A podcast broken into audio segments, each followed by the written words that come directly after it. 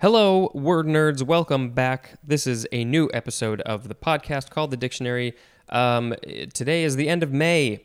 I have a feeling that we will, um, starting tomorrow, June 1st, we are probably still going to all have to be in our homes unless you live in a state where there is a governor who's doing a terrible job.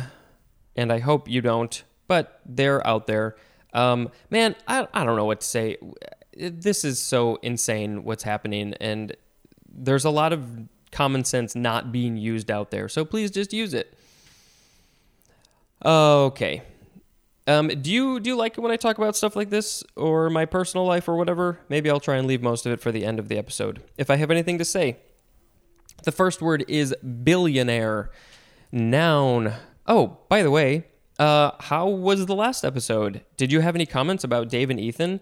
Uh, I recorded that two days ago, I think, from the time I'm recording this.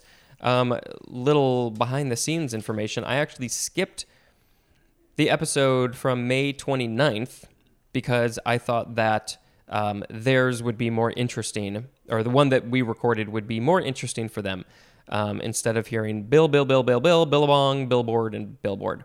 Um, so I just recorded that one. Little out of order, but that's okay. Uh, billionaire is the first word. B I L L I O N. The word lion is in the middle. A I R E. It is a noun from 1844. One whose wealth is estimated at a billion or more as of dollars or pounds. Oh, it could be other forms of. Oh, that's just an example. Yeah, okay. Um, 1844 is that when the first billionaire uh, came to be? I will have to look that up. That's interesting. Um, I just heard that uh, what's his name from Amazon, uh, the name who the, the what's that phrase from Harry Potter? Thou who will not be named something. That's not it. I know. Um, that guy might be the world's first trillionaire because Amazon is making a ton of money right now. Uh, is that fair? I don't know. I I got I got mixed feelings about that. Okay, moving on to Bill of Attainder. Three words from 1787, a legislative act that imposes punishment without a trial. Next is Bill of Exchange. Three words from 1534, an unconditional written order from one person to another to pay a specified sum of money to a designated person. Next is Bill of Fare. Three words from 1631. Number one, the synonym is menu. Mmm, that makes me think of food. Mmm, I'm hungry. I need to eat after this. Number two, synonym is program. Now we have bill of goods. Three words from 1842. One, a consignment of merchandise. Number two, something intentionally misrepresented. Something passed off in a deception or fraud, often used in the phrase sell a bill of goods. Next is bill of health. Three words. I think we're all a little bit worried about what our bill of health is these days. Uh, this is from 1644. One, a certificate given to the ship's master at the time of leaving port that indicates the state of health of a ship's uh, ship's company and of a port with regard to infectious diseases. Ooh, that couldn't be more timely. Uh, did you hear that when all this was going down? Um, there, there were so many cases coming from one of the cruise ship companies that, that they had their own section like in the computer system at the hospital for where where did this come from. I think it was like country or, or state. It was probably state state state and then a cruise line because there were so many.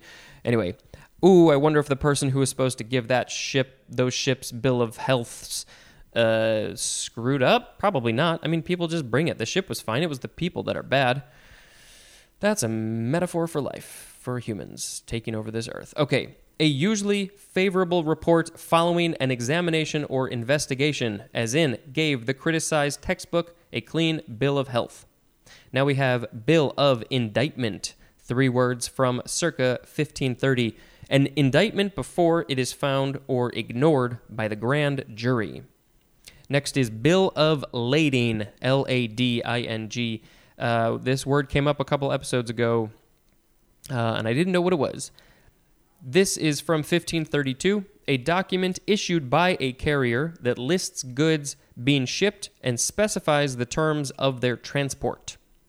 Next is Bill of Particulars from 1831, a detailed listing of charges or claims brought in a legal action or of a defendant's response or counterclaim. No clue what any of that mean. What that meant. Next, we have Bill of Rights. This is great. Uh, there is a great scene in that movie. Um, that movie with that guy who plays the Wolverine, um, Mr. Something about that. I'll find it. I'll post a link or something. Uh, there's a great scene where he's talking to a six-year-old kid about the Bill of Rights, and it's it's great. This is often capitalized with the B and the R from 1701, a document containing a formal statement of rights, as in a patient's Bill of Rights, specifically a summary of fundamental rights and privileges guaranteed to a person against violation by the state, used especially of the first 10 amendments of the U.S. Constitution.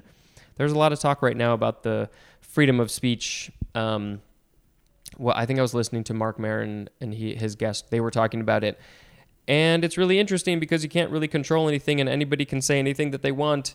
And it's crazy. Um, but then somebody wrote a letter in that said something like, it's not the freedom of speech that's the problem. It's nobody's accountable for their words. It's very anonymous, etc., etc. So it's more of the, the platform that's the issue. I don't know. Can something be done about that?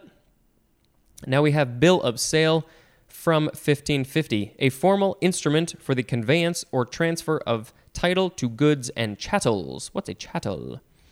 Uh, now we have, it's not billion, it's billon, B I L L O N, noun from circa 1727. One, gold or silver heavily alloyed with a less valuable metal.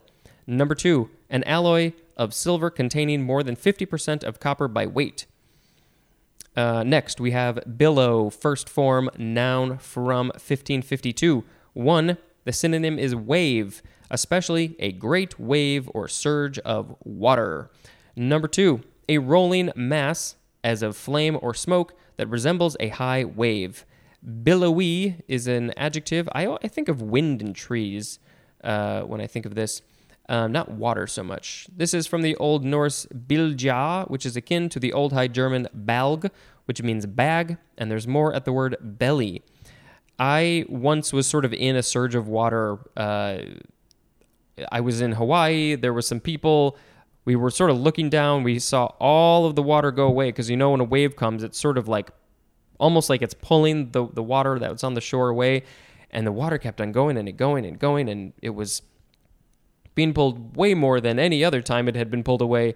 And I turn around and I look up and there's this giant wave coming and then it just crashes on all of us and we're sort of like we don't even get a chance to body surf. It just it just tore us to shreds. Uh, but it was a lot of fun because we weren't hurt.